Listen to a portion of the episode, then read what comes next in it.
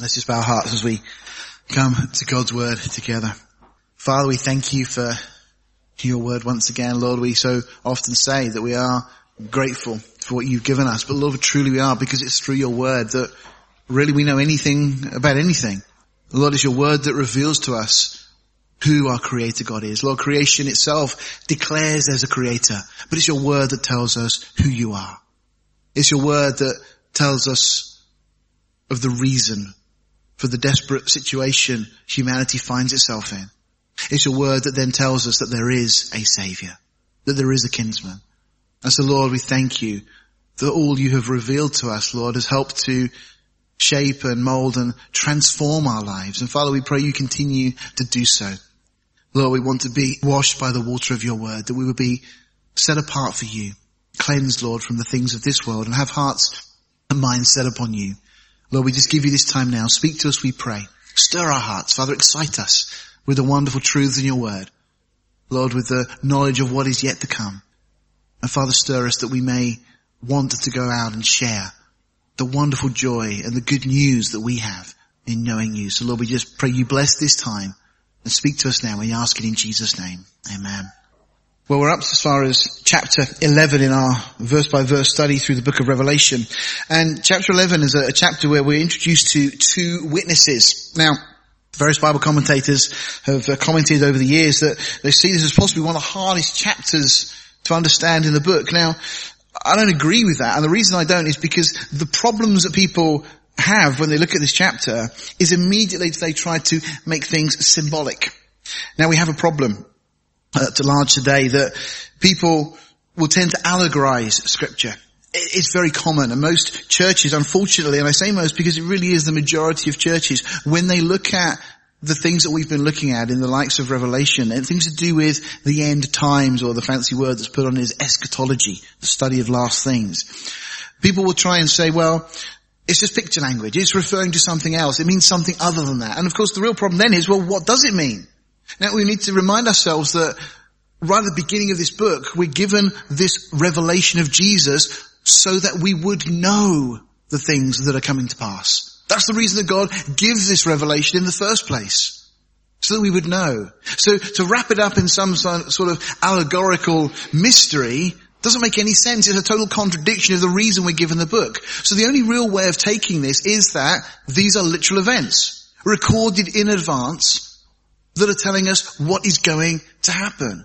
And we don't need to try and second guess. I want to draw your attention to what is sometimes referred to as the golden rule of interpretation. And there's a number of different rules that uh, theologians and commentators and scholars over the years have kind of almost agreed upon. But this is one of the key ones. And it's when the plain sense of scripture makes common sense, seek no other sense. Take every word its primary, ordinary, usual, literal meaning unless the facts of the immediate context studied in the light of related passages indicate clearly otherwise. So we take it as literal, unless it clearly intends us to take it other than that. And, and often we'll find that John will say, I saw something, it was like. Well, we know that he's trying to describe something, he's giving us some sort of uh, image or metaphor to help us understand. But all through scripture we have different things that are given and a, a, a, number of scholars, and Chuck Missler being one of them, has said that as he's grown his, his understanding of scripture, he's had to revise his uh, approach on certain passages, and every time it's been to take it more literally. You see, God means what he says and says what he means. And we really can take God at his word. Now, in order to understand the events of chapter 11, we kind of have to do a little bit of background. Now, this may be familiar to some of you. This may be the first time you've heard these things. So let's just bear with me as we go through and look at the background. Now firstly we need to go back to Jesus' words. When Jesus was speaking to the disciples, the disciples asked Jesus about the events that would surround his return. And Jesus in Matthew 24 and we have a, a parallel account in uh, Luke and also Mark's Gospel. But Matthew 24 is often the one that we, we tend to go to. Jesus gives a very detailed description of the things that are going to take place. We've looked at a lot of this already. We refer to it often as the beginning of sorrows, the first part of what's going to happen. And Jesus himself then uses the phrase that after that, then there shall be great tribulation. And we've been kind of mapping that through as we've gone through our study so far. In Matthew 24 verse 3, the question is asked, when shall these things be? And what shall be the sign of thy coming at the end of the world? Now Jesus speaks about a number of things, but one of the key things he does is point them back to the book of Daniel. Daniel chapter 9 particularly in verses 24 and 25 to a prophecy that was given by the angel Gabriel to Daniel. Now that passage, those four verses are our key to understanding the end times in general, and particularly the, the opening verses of chapter 11 of Revelation as we're going to be looking at in a short while. Now, Daniel was just a teenager when he was taken from his home in Israel. Seemingly he was either a member of royalty or certainly a very well-to-do family in Israel. We don't know much about his parents, but they must have been godly because they named him Daniel. God is my judge. And Daniel, just to say, probably around 14 years old, taken away from the security of a, a godly family and taken to Babylon. You can imagine as Daniel is approaching this incredible city. It would be like in this, you know, day and age, somebody who's grown up in the countryside, going to London for the first time and seeing all the wonderful sights and the lights and the sounds.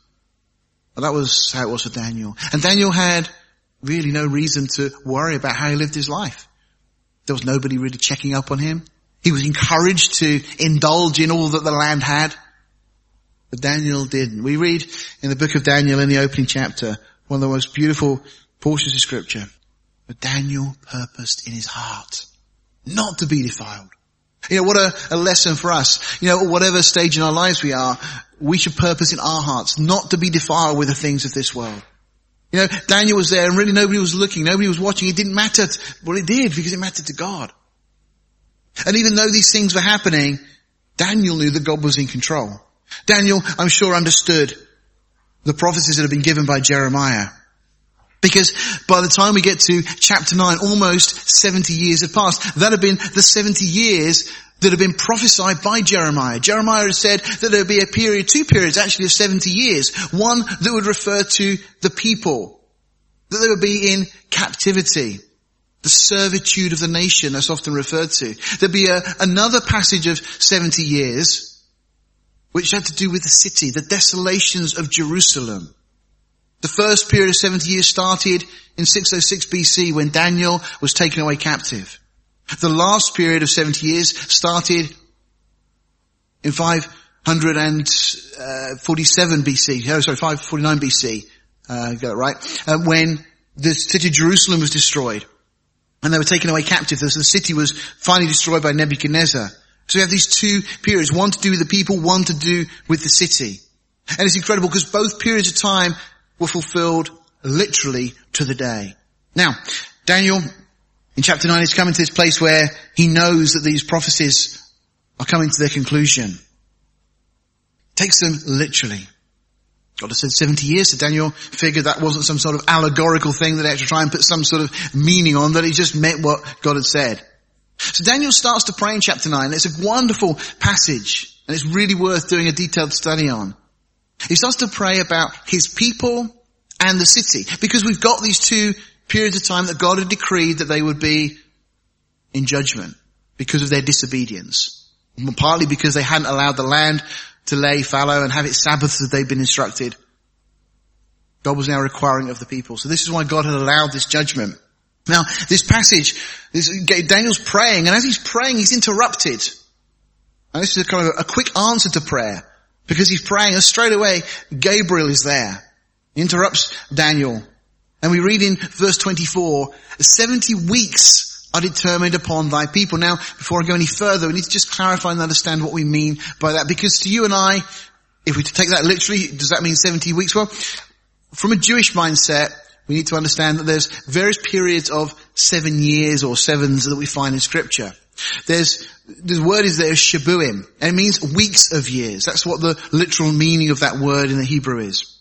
It's 70 weeks of years. So it's 70 times 7 years. It's 490 years of what is being decreed for the nation of Israel here. Now, of course, the Jews, same for us, we have a week of days, at seven days. We're familiar with that. But the Jews also have a week of weeks. That's seven weeks. So it's equivalent to the first week being like a Monday, the second week being like a Tuesday, you know, you get the idea. And that's the period of time that we see going from the feast of um, first fruits. Let me just get my brain in gear. Feast of first fruits up to the feast of Pentecost. There's a seven week period. It's, it's 49 days and then it's that 50th day, Penti, 50, 50th day being the day of Pentecost. But they also have a week of months and that's their religious calendar in effect. So that all their feasts fall into this seven month period. And then they also have this week of years. And there's a number of times we find that played out in scripture. You can see the scriptures there. These are all in the notes. You can refer to it afterwards. So let's just clarify. We understand that we've been told that there's 490 years that God is now prophesying, determining for thy people, obviously Israel, and upon thy holy cities. There's no ambiguity talking about Israel, talking about Jerusalem. And we're told that in these 490 years, to finish transgression, to make an end of sins, to make reconciliation for iniquity, to bring in everlasting righteousness, to seal up the vision and prophecy, and to anoint the most holy. Now we could do a week study on just these things. Now, one question we just want to ask is, has that happened yet? Well, no. Because clearly some of those things we know have not taken place. Not that we'd notice. You see, the prophecy is for Israel and Jerusalem. It's to finish transgression. That's not happened yet. To make an end of sins, well, we can argue that that was accomplished at Calvary. Reconciliation for iniquity, again, we could argue that was accomplished at Calvary. But bringing everlasting righteousness, well, not yet. To seal up vision and prophecy, again, not yet. To anoint the most holy, either place or the most holy one, some commentators see that differently, but either way, we would argue that's not yet been uh, accomplished. So, the next verse carries on and says, know therefore and understand. So we're given some detail now. That from the going forth of the command, so there's going to be a, a command given, to restore and build Jerusalem, very specific in what we're told, there'll be a command to restore and build. And again, remember that as Daniel is in Babylon at this time, Jerusalem is laying in ruins. And that's partly why he'd been praying. He was sad that the city that he'd grown up in as a, as a young boy was still laying desolate. So there'll be a command given to restore and build Jerusalem. We're told from that command unto Messiah the Prince shall be seven weeks, that's 49 years, and three score and two weeks, that's 434 years. And we're told that the street shall be built again and the wall even in troublous times. So we've got these 49 years and then 432 years. During that time, the street and wall are going to be rebuilt in these difficult times, and that's explained in the books of Ezra and Nehemiah. Once that command was finally given, and we find it recorded in the book of Nehemiah, chapter 2, that the rebuilding of Israel was by no means easy. They had all sorts of trouble from this chap by the name of Sanballat and, and Tobiah and so others that were really, really trying to put a stop to these things. But this period of 483 years, so you add those two numbers together, the 49 and 432, that whole period of 483 years was to conclude with the Messiah. Israel are told here an incredible prophecy, the day or the, they, they're given the details of when their Messiah would come at the end of this 483 year period. Now, we know that that command was given on the 1st of Nisan 445 BC. Now, for us in our calendar, that will be the 14th of March 445 BC by the Persian king Artaxerxes Longimanus. It was the 20th year of his reign. There's some people that question this in Nehemiah chapter 2. We're given the detail, it goes on, but just simply we know, we've got all the details. You can see there. The, the first year of his reign was this ascension year, and this was the way they counted it for the Persian kings. So you can see that years of his reign, and we get down to the 20th year, 44, 45 BC. We know these dates from secular history. So there's no problem in understanding these things. So we've got that period that would terminate after this period of time with the Messiah coming. Israel knew when their Messiah would come. Now even today this is a problem for the Jews because they would still say their Messiah has not yet come and yet Daniel was given a prophecy saying exactly when the Messiah would come. Now we can work out exactly how many days. We'll come back to that in a second. But let me just remind you what God says in Isaiah 46, 9 and 10. He says, remember the former things of old, for I am God and there is none else. I am God and there is none like me, declaring the end from the beginning and from ancient times the things that are not yet done, saying my counsel shall stand and I will do all my pleasure. It's incredible. God says that he can be tested because he records the future in advance. And it's one way that we can prove that he is God, that the word of God is what it says it is. God says there is no one else that can do this. No one else can tell the end from the beginning. I mean, Daniel is effectively beginning of a prophet, given a prophecy that he records that as we'll see speaks not just of when the Messiah would come, but speaks into 500 years further on in human history. And we'll see that it speaks about the government that is ruling at that time. I mean, that's incredible. I mean, you can, you and I couldn't imagine what this world will be like in 500 years from now. In actual fact, I think we could because by then I'm sure the Lord will be back and we'll be part way into the millennium. But from the people in the world's perspective, if you asked anybody, what will the world be like in 500 years? We have no idea. There's no way you could even begin to imagine. And yet we have this prophecy that's been fulfilled in incredible detail. Now, just as another aside, in the Bible, prophetic years, when we have years in prophecy, they're always reckoned as 360 day years, not 365 and a quarter as we have now. And I'm not going to take you through all the reasons or possible reasons and conjectures why. It's a very interesting study on its own. But there's just a whole bunch of scriptures there where you can see that a prophetic year is taken as 360 days. Now, just as an aside, I believe that once we used to have a 360 day orbit. Okay, and that's why I think the Bible works on this basis. We'll return to this 360 day measure by the time we get to the book of Revelation. Now, does that mean some sort of cataclysmic events that will change the procession of the earth around the sun? I don't know. We see all sorts of earthquakes and strange things happening. So that's a possibility. But interestingly enough, the ancient calendars are all based on 360 days. And of course, you've got 360 degrees in a circle. Where did that come from? And you can see many other religions have based their religious practices, their numbers of gods and so on around 361 for each day of the year. The ancient cultures used to believe, even if it wasn't actually the case, but they used, certainly used to believe that we had a 360 day year. So regardless, the Bible uses that as its measure for prophecy. So we know we can work out then 360 days a year. We've got 483 years. That gives us a total of 173,880 days. If we can take this literally, if we can be that precise with prophecy. So from that command being given, theoretically, we should be able to pinpoint the exact day the Messiah would come. Now the incredible thing is we can. Because in John's gospel, we're given an answer to a conundrum that is really played out all through Jesus' ministry. You remember right from the time of the wedding in Cana at Galilee when Jesus turns the water into wine. And Jesus says, don't tell anybody. People come up to him after he's done miracles and he says, see you tell no man. All through Jesus' ministry, he plays down who he is. I mean, isn't that kind of counterintuitive? Wasn't he there to present himself as a Messiah? But when we get to John's gospel, after many, many scriptures, and we could go through them, we won't this morning, but we get to this verse in John 12. Jesus answered them and, and saying, verse 23, the hour is come that the son of man should be glorified. Up until now he said, mine hour is not yet come. But now he says, the hour has finally come. Verse 27 carries on and says, now is my soul troubled and what shall I say, Father, save me from this hour? He says, but from this hour, oh, sorry, from this cause I came unto this hour. Jesus says, this is what it's all been about. John's gospel is incredible. You know, the first 12 chapters or so, or 11 chapters, deal with the first three years, three and a half years of his ministry. The remainder of the book deals with one week. I mean, it's really detailed.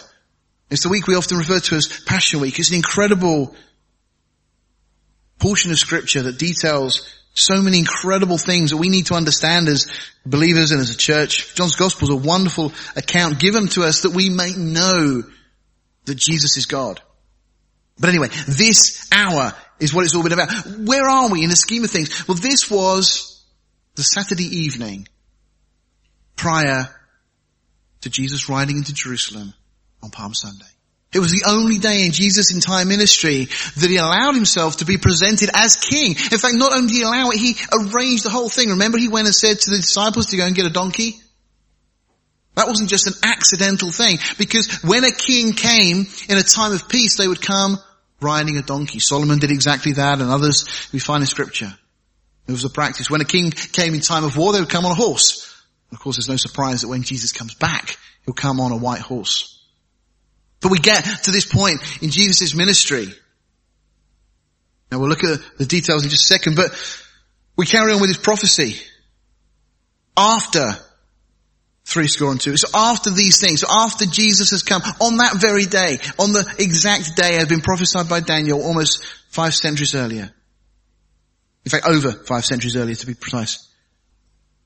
We're told that after those things, after the three score and two weeks, shall Messiah be cut off. And of course, a week later, in fact, not even quite a full week, Jesus rides in on the Sunday and on Thursday he's crucified. Messiah was cut off and we're told, but not for himself. Well, we know that Jesus was cut off. He was crucified for the sins of the whole world. And we're told, and the people of the prince that shall come shall destroy the city. Well, we know that that took place in AD 70. And we're introduced here to another individual, the prince that shall come. We know who destroyed the city. It was the Romans. And so this prince, if he's of that people, this prince must be of the Romans in some way, shape or form. He shall destroy the city and the sanctuary, and the end thereof shall be with a flood. Unto the end of the war, desolations are determined. Let me just recap this. After the 483 years, but before the final seven years, because we haven't got there yet, the Messiah is to be cut off. The city of Jerusalem is to be destroyed. All that took place as we've seen. And unto the end, desolations will continue, which really means it's going to be a bumpy ride for Israel. We're told of this prince who will come, who will be of those who destroy the city. This prince will come from Rome. And now we're told about this final week, and this is where we're really most interested. And he, that's the prince that is going to come, shall confirm the covenant, ratify some sort of agreement with many for one week. Again, as a week of years. So for a period of seven years, a covenant is going to be established. But in the middle of that seven year period, he shall cease, shall cause the sacrifice and oblation to cease and for the overspreading of abominations, he shall make it desolate even until the consummation, and that determined shall be poured upon the desolate. Let me break that down. So this prince that is coming is going to confirm this covenant for the final seven years of this prophecy of Daniel. That seven year period is detailed in, Rev- in Daniel 7, Revelation 6 we've seen already, and we're going to see more in Revelation 13 in a couple of weeks time. Midway through this seven year period, this prince who's allowed this covenant to be ratified or established, is suddenly going to suddenly stop the Jews sacrificing. And Jesus in Matthew 24 refers to that event as one of the key markers that is going to precede his return. And again, the Jews are going to be in for a very rough ride through this period of time. So this prophecy, verse 25, it gives us the first period of time, this 69 weeks or 483 years from the command being given until the Messiah. Then we have this interval where we've seen already Jesus cut off, crucified, the temple has been destroyed, Jews have gone through a very difficult time all through this period. We are in the church age as we refer to it now. And then we've got this tribulation period, the 70th week. Now, we know that the temple has got to be rebuilt and this is one of the key things because this individual is going to stop the sacrifices. If he's going to stop them, they must have restarted. At the moment, the Jews are not offering sacrifices because they don't have a temple. It's incredible. If you go on the internet and you start looking for things about the temple in Jerusalem, you will find website after website and page after page of people talking about the rebuilding of the temple. There are senior politicians in Israel that are calling for the rebuilding of the temple. The Jewish people want this to happen. It's as if through all of this, God has had two stopwatches, one for Israel, one for the church. God's clock for Israel started back here in this prophecy. It was put on hold here. We've got this interval where we've got the church age and the church will be taken out before God then recommences this last period of time dealing with Israel and following which Jesus then will return for the second coming.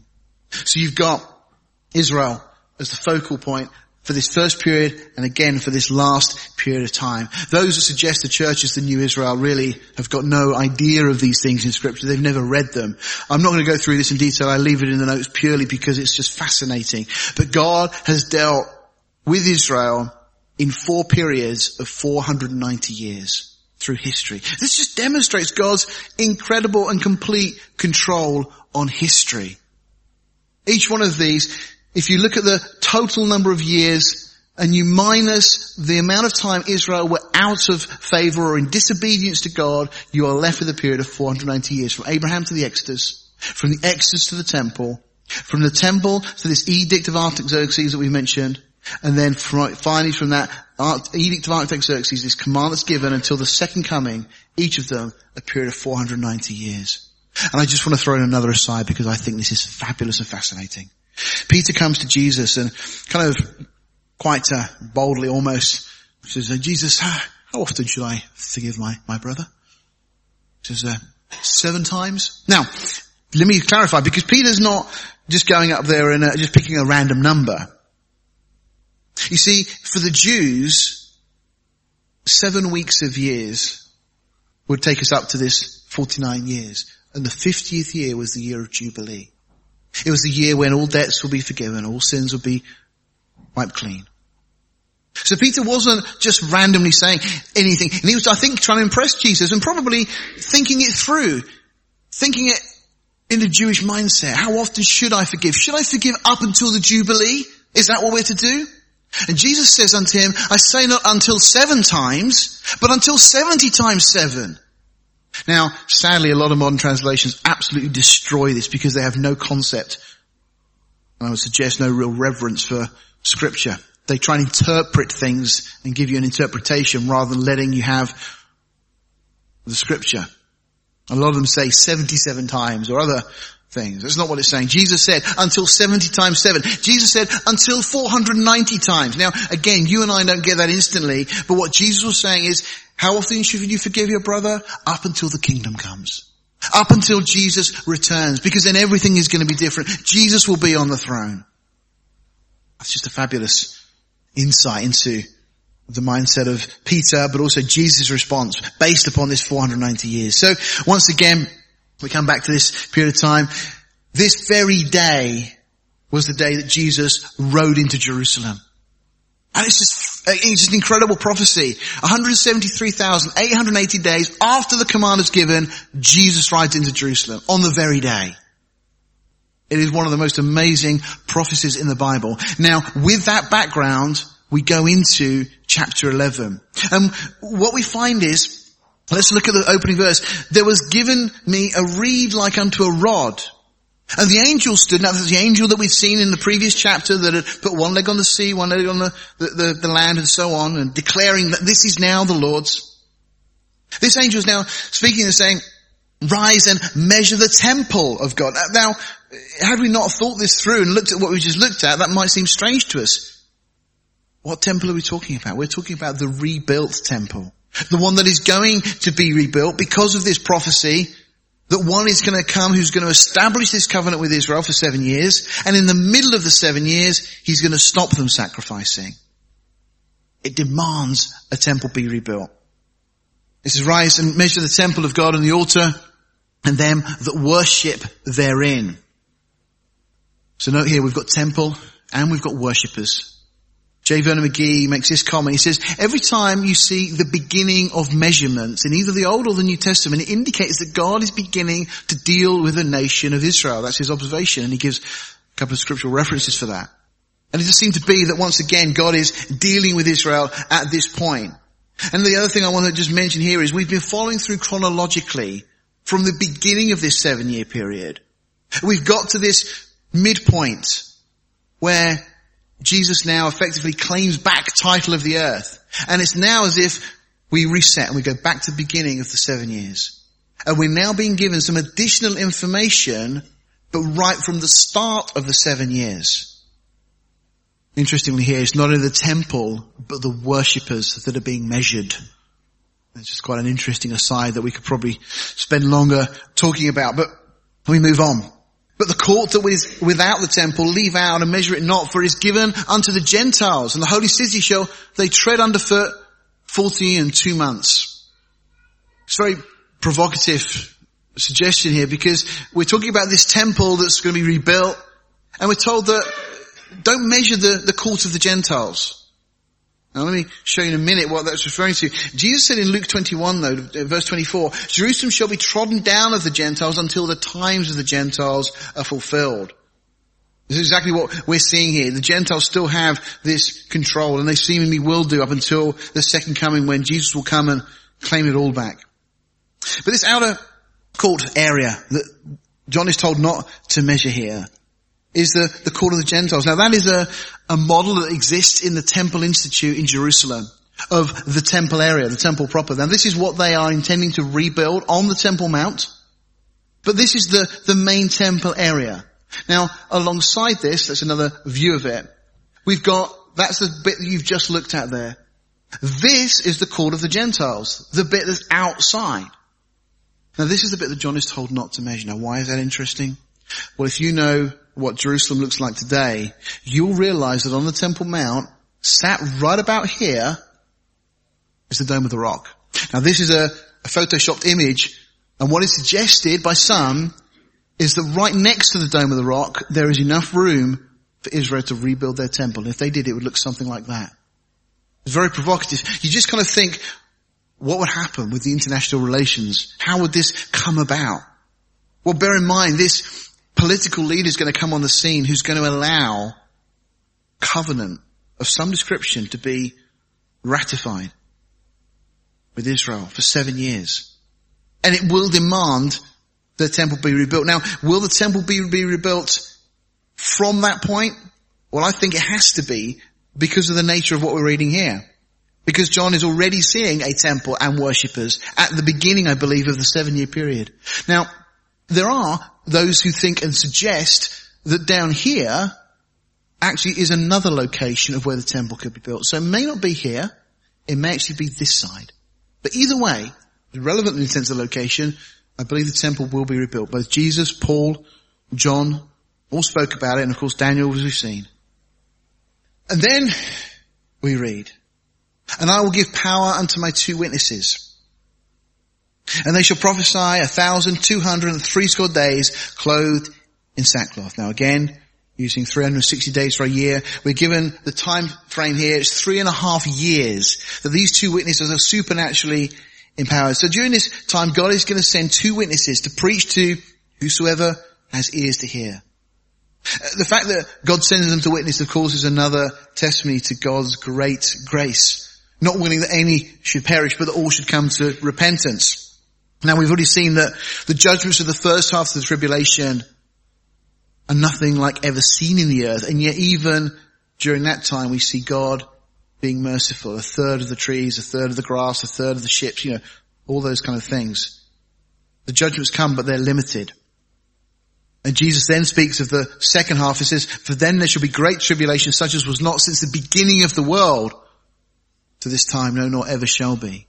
So these two witnesses seemingly being, are sent in for this first period of time before the door in a sense is really closed, before the great tribulation, to stand and to witness and to be a testimony before the coming of the day of the Lord. That day of the Lord specifically referring to those last three and a half years. We're told in verse 4, these are the two olive trees and the two candlesticks standing before the God of the earth. That's interesting because olive trees are mentioned seven times in scripture and seemingly they're linked with faithfulness. It seems to characterize these two individuals. Chapter 1, you remember, it was the church who were the candlesticks? Us. But now we're told that these are the candlesticks. Now that makes total sense because if the church has now been removed because of the rapture, God wants to leave a witness. And so these two individuals are brought into to play to witness during this time. Now it may be, if you remember, we saw those 144,000 Jews that are supernaturally sealed. Well, let me just pose this to you. If they were believers, if they were Christians, would they not have been raptured with the church? Is it possible that these two witnesses, because of their preaching in Jerusalem, end up converting 144,000 Jews, who then themselves go out and preach to a multitude who are also then saved? There's a possibility. Interestingly, in Zechariah, there's a seemingly prophetic looking forward to this time, we read, then answered I and said unto him, what are these two olive trees? Again, same ideas, upon the right side of the candlestick and upon the left side thereof. And it goes on in verse 13 of Zechariah 4 says, and he answered and said to me, knowest thou not what these be? And I said, no, my Lord. And then he said, these are the two anointed ones that stand by the Lord of the whole earth. Speaking of these individuals, even back in the Old Testament, these things are, are recorded.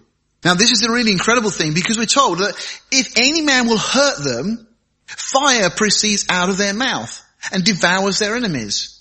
And if any man will hurt them, he must in this manner be killed.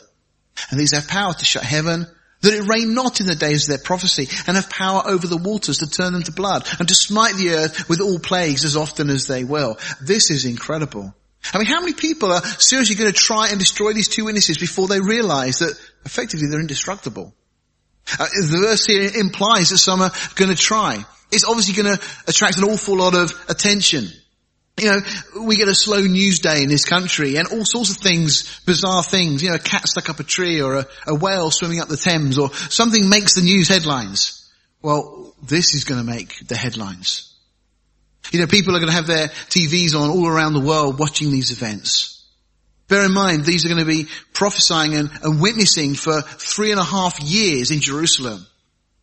And clearly somebody at some point, not long after they get going, is going to get frustrated with them. And they're going to tell them to stop. And they're going to try and hurt them. And all of a sudden fire is going to come out of their mouths and destroy them. Now, are we really, do we believe this literally? I believe it literally.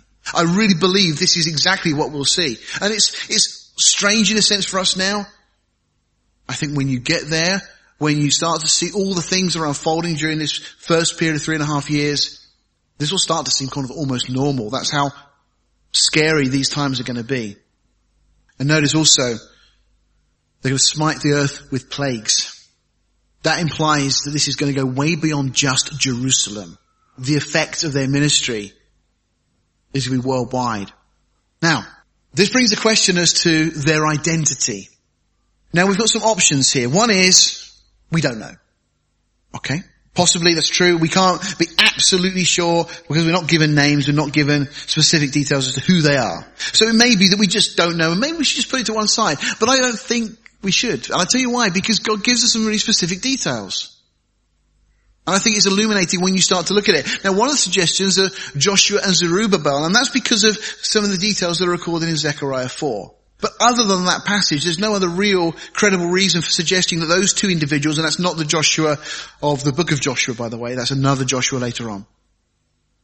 Uh, another suggestion is Elijah and Enoch. Now the reason people suggest Elijah and Enoch is because of effectively Hebrews 9.27 where it says that it's appointed to all men once to die and then the judgment. And people will say, and point out quite rightly, that neither Elijah or Enoch died. Both of them were taken alive up into heaven. That's true. But you see, the verse in Hebrews 9.27 is setting a principle. It says it's appointed to all men once to die and then the judgment. That's a basic principle. But of course there are a number of people in scripture that die more than once. Lazarus, for example, Jairus' daughter. There's a number in, in the Old Testament, people that were raised from the dead. So, you can't use that verse as a rule of thumb to say everybody therefore must only die once and because these didn't die, they've got to come back and die again. That's the reasoning. I understand it, but I don't think that answers the question for us. However, Elijah certainly is an interesting character because the other suggestion is that these two individuals will be Elijah and Moses. Now let me give you the reasons why I personally believe that that will be the case. Elijah was known for calling down fire from heaven. One of the attributes of these individuals.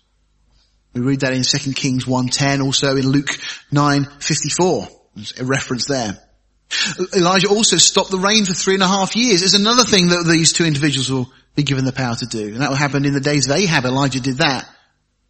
It's confirmed in James 5.17 that Elijah was a man of like passions and prayed earnestly that it might not rain for three and a half years and it didn't. So the fact that we have the same miracles and the same time period is of course not conclusive, but it certainly points to Elijah as a possibility. But even more so is in Malachi 4, 5 and 6, we're told there that God would send Elijah before the great and dreadful day of the Lord. Now notice the timing. God would send Elijah before the great and dreadful day. It became, would come as a warning. Now, of course, John the Baptist comes in the spirit and power of Elijah. And when Jesus answered the question, asked the question, he makes it very clear that John the Baptist was not Elijah. John came in the spirit and power of Elijah. And it was an Elijah like Herod. But Elijah will still return. From what scripture tells us, he will come again before that great and dreadful day of the Lord. Well, that's exactly where we are, this first period of three and a half years, before we get to that great tribulation, the last three and a half years. So certainly it's very provocative to see Elijah as being one of these individuals. Interestingly, because of the prophecy in Malachi, the Jews even to this day leave a spare chair out of their Passover meals in case Elijah turns up. Although they may be far from God, they still have a lot of things where they've drawn from scripture some of the truths that will be fulfilled. But interestingly, Elijah isn't the only prophet that the Bible speaks about returning. In John chapter 1 verse 25, the people ask John the Baptist there, why do you baptize then if you're not the Christ or Elijah, both of whom they knew were coming? Neither that prophet. Well, who's that prophet? Again, the people say to John the Baptist, why are you baptizing if you're not Christ or Elijah or that prophet? Well, the that prophet who they were referring to was none other than Moses. Uh, it comes from a prophecy in Deuteronomy 18:18, and the Jews therefore believe that Moses himself will also return before the coming of the Lord. Now, that's interesting because the jigsaw starts to kind of fit neatly together, doesn't it? You see, we look at the list of miracles, we've seen already ones that Elijah will do.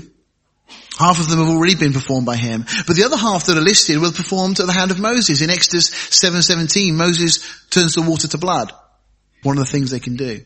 From Exodus 7 through to chapter 11, Moses unleashed a total of 10 plagues on the land of Egypt. And we're told that these individuals here, these two witnesses will unleash these plagues. Another observation, which again I think is provocative. Back in Matthew 17, verses 1 to 13, we read of a very strange encounter. We're told that after six days, Jesus took Peter and James and John, and his brother, and brought them up to a high mountain apart and was transfigured before them, and his face did shine as the sun, and his raiment was white as the light. And behold, there appeared unto them Moses and Elijah, talking with him. Now, I just want to point out there, both Moses and Elijah appeared to look identical. So there's no issue with the fact that Elijah was raptured and Moses seemingly was buried. And by the way, that's a very interesting one, isn't it? Moses was buried, who by? God. Why is it in the book of Jude we find that Satan wanted the body of Moses? He contended over the fact that where, where is the body of Moses? I think it's interesting. Why was so Satan so interested in that? Maybe because of these things we're looking at now. But of course, Peter said to Jesus, uh, Lord, it's not good for us to be here. If thou wilt, let us make three tabernacles, one for thee, one for Moses, one for Elijah. Notice what they came to speak to Jesus about on the Mount of Transfiguration. They came to speak of his decease which he should accomplish at Jerusalem. They came to talk about what was about to just happen, or about to happen in, in the very near future. It's interesting, isn't it, that God sends, or Jesus calls, however this works, but God seemingly sends Moses and Elijah to talk to Jesus for some specific reason. Have you ever asked yourself why? Well, they come clearly to talk about Jesus' death. That's what we're told.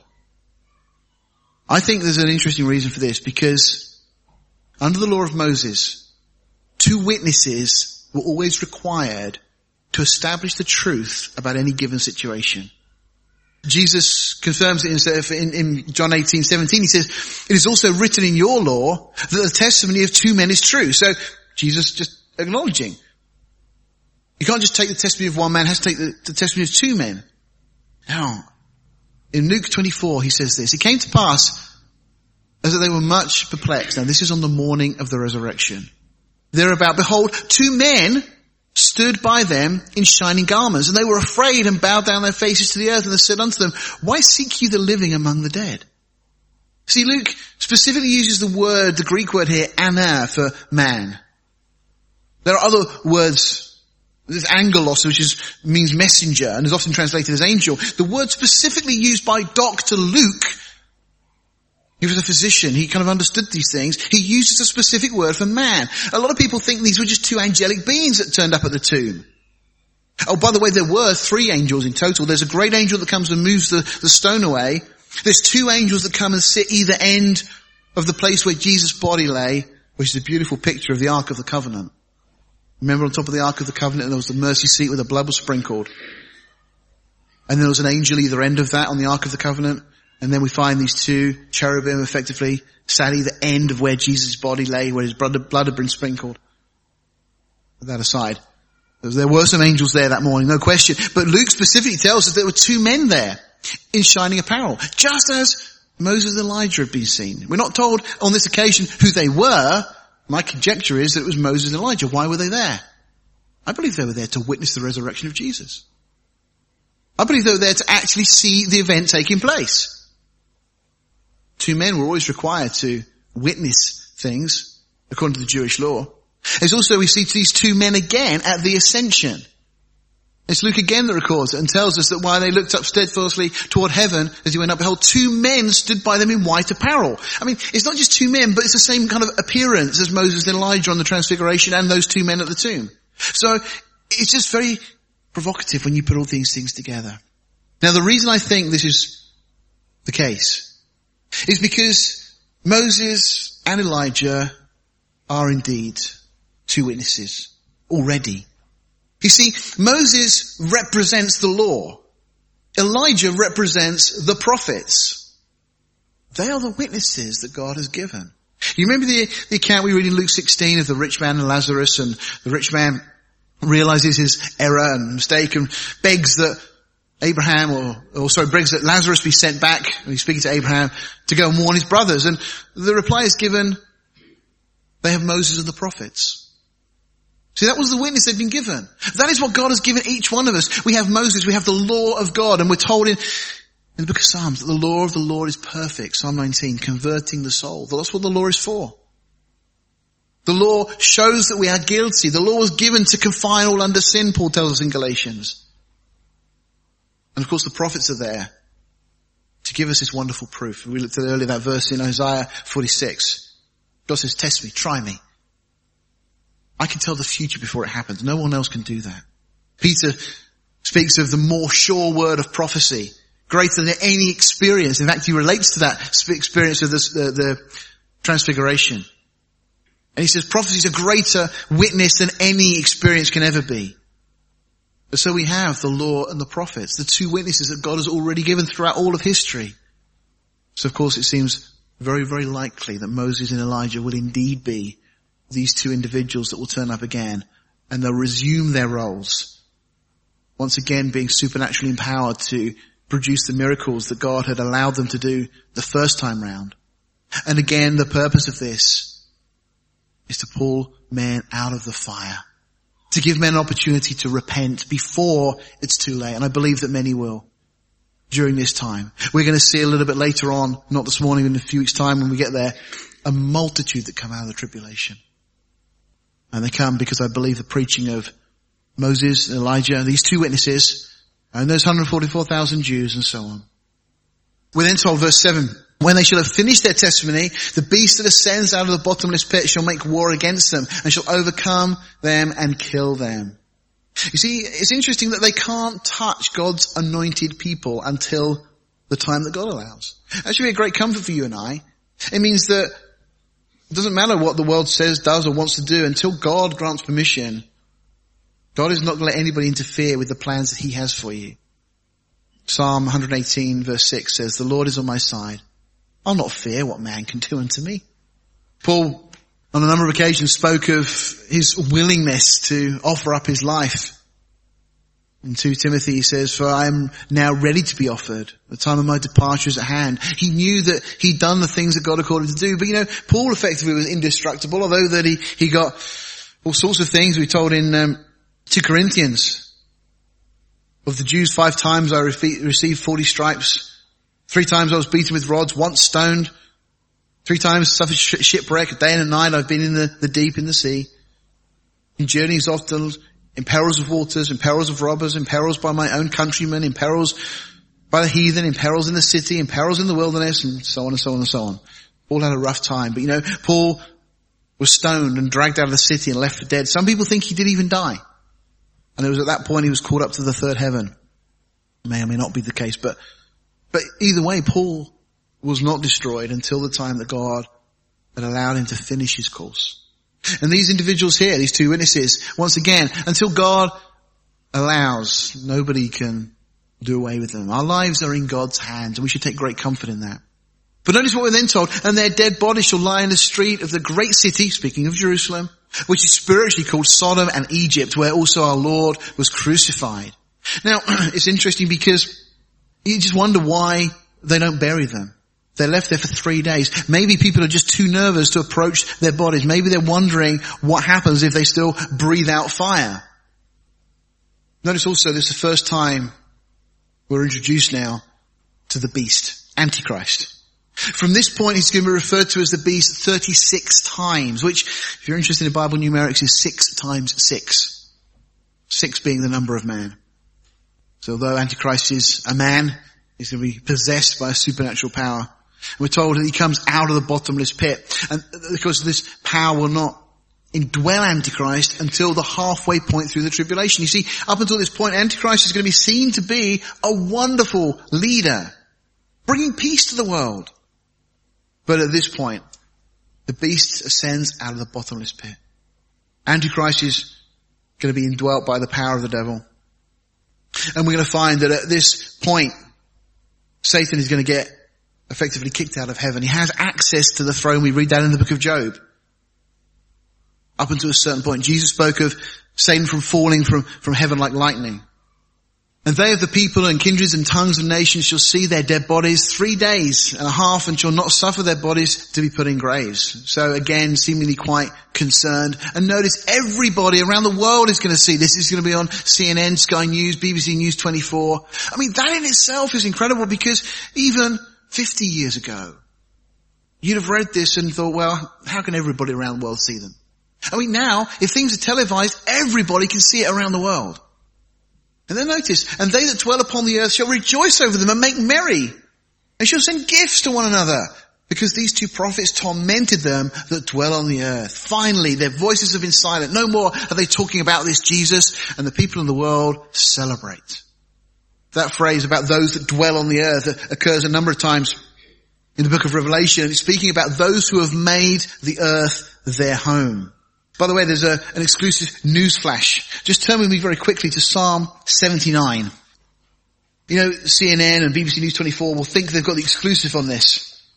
But actually, Asaph, the psalmist of Israel, got the exclusive.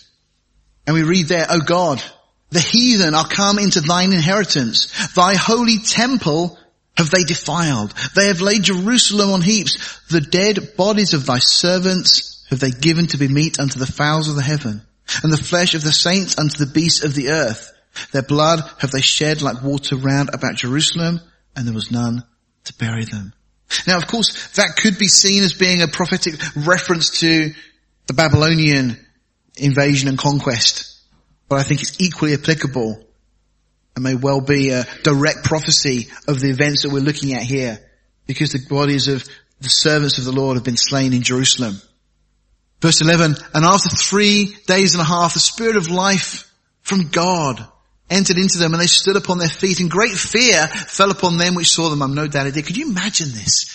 You know, for three and a half years they've been preaching and speaking about Jesus and salvation in Jesus' name.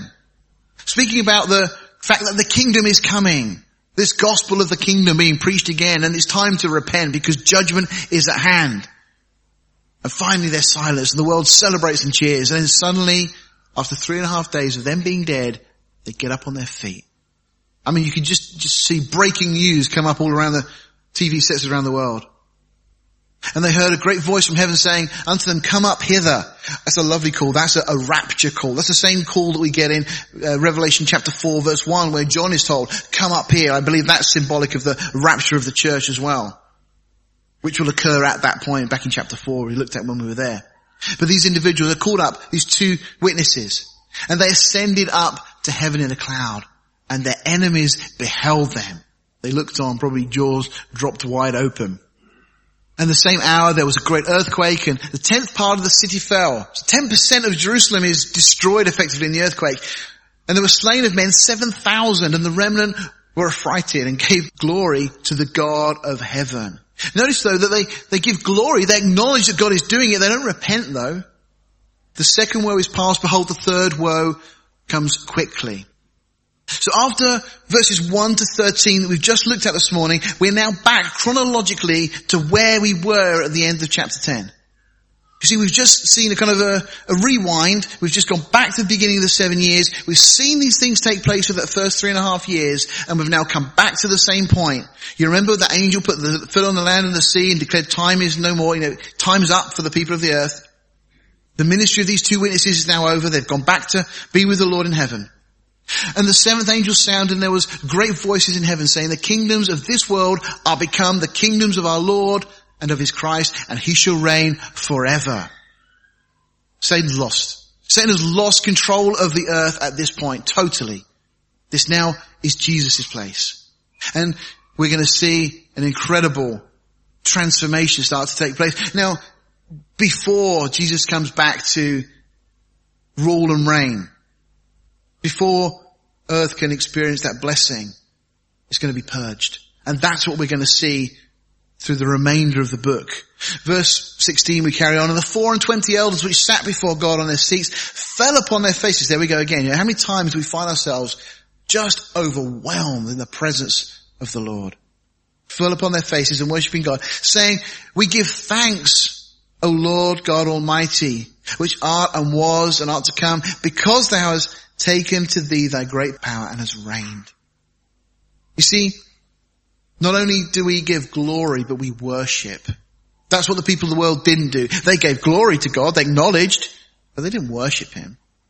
But our privilege is to worship Him.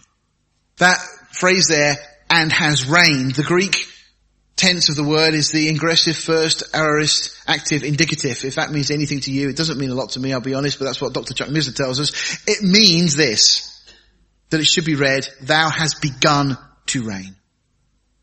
And that's exactly what we see. Because this is the point now, halfway through this tribulation, that Christ has begun to reign. He's not yet come back to the earth and claimed the, the throne of David as such, but he's claimed, claimed back title to the earth to himself. And the nations were angry. And thy wrath is come and the time of the dead that they should be judged and that thou should give reward unto thy servants the prophets and to the saints and them that fear thy name small and great and should destroy them which destroy the earth. It's interesting. Thy wrath is come. It's the great tribulation is now here. This is the point we've got to. And we've got a lot of people in the world today that are very concerned about the earth. Greenpeace and all sorts of other organizations. And God is also concerned because He's gonna, they should destroy them which destroy the earth. The really sad thing is most of those people that are so conscious about the earth are not going to be around to enjoy it because they will be judged because they have not accepted the Creator. They, worship the creation, but they reject the creator. And the temple of God, now John is effectively transported back from earth to heaven in the, the vision he's receiving as he's seeing all these things. The temple of God was open in heaven. Now remember, we have that temple that's been rebuilt on earth, but the real temple, the real tabernacle in a sense, was always in heaven, the model that these things were built from. And there was seen in his temple the ark of his testament. Now Moses made a copy of this one. And that was the one they carried around in the wilderness and so on and eventually David moved to Jerusalem. And there were lightnings of voices and thunderings and an earthquake and great hail. All these effects of things that are responding to what we're seeing in heaven.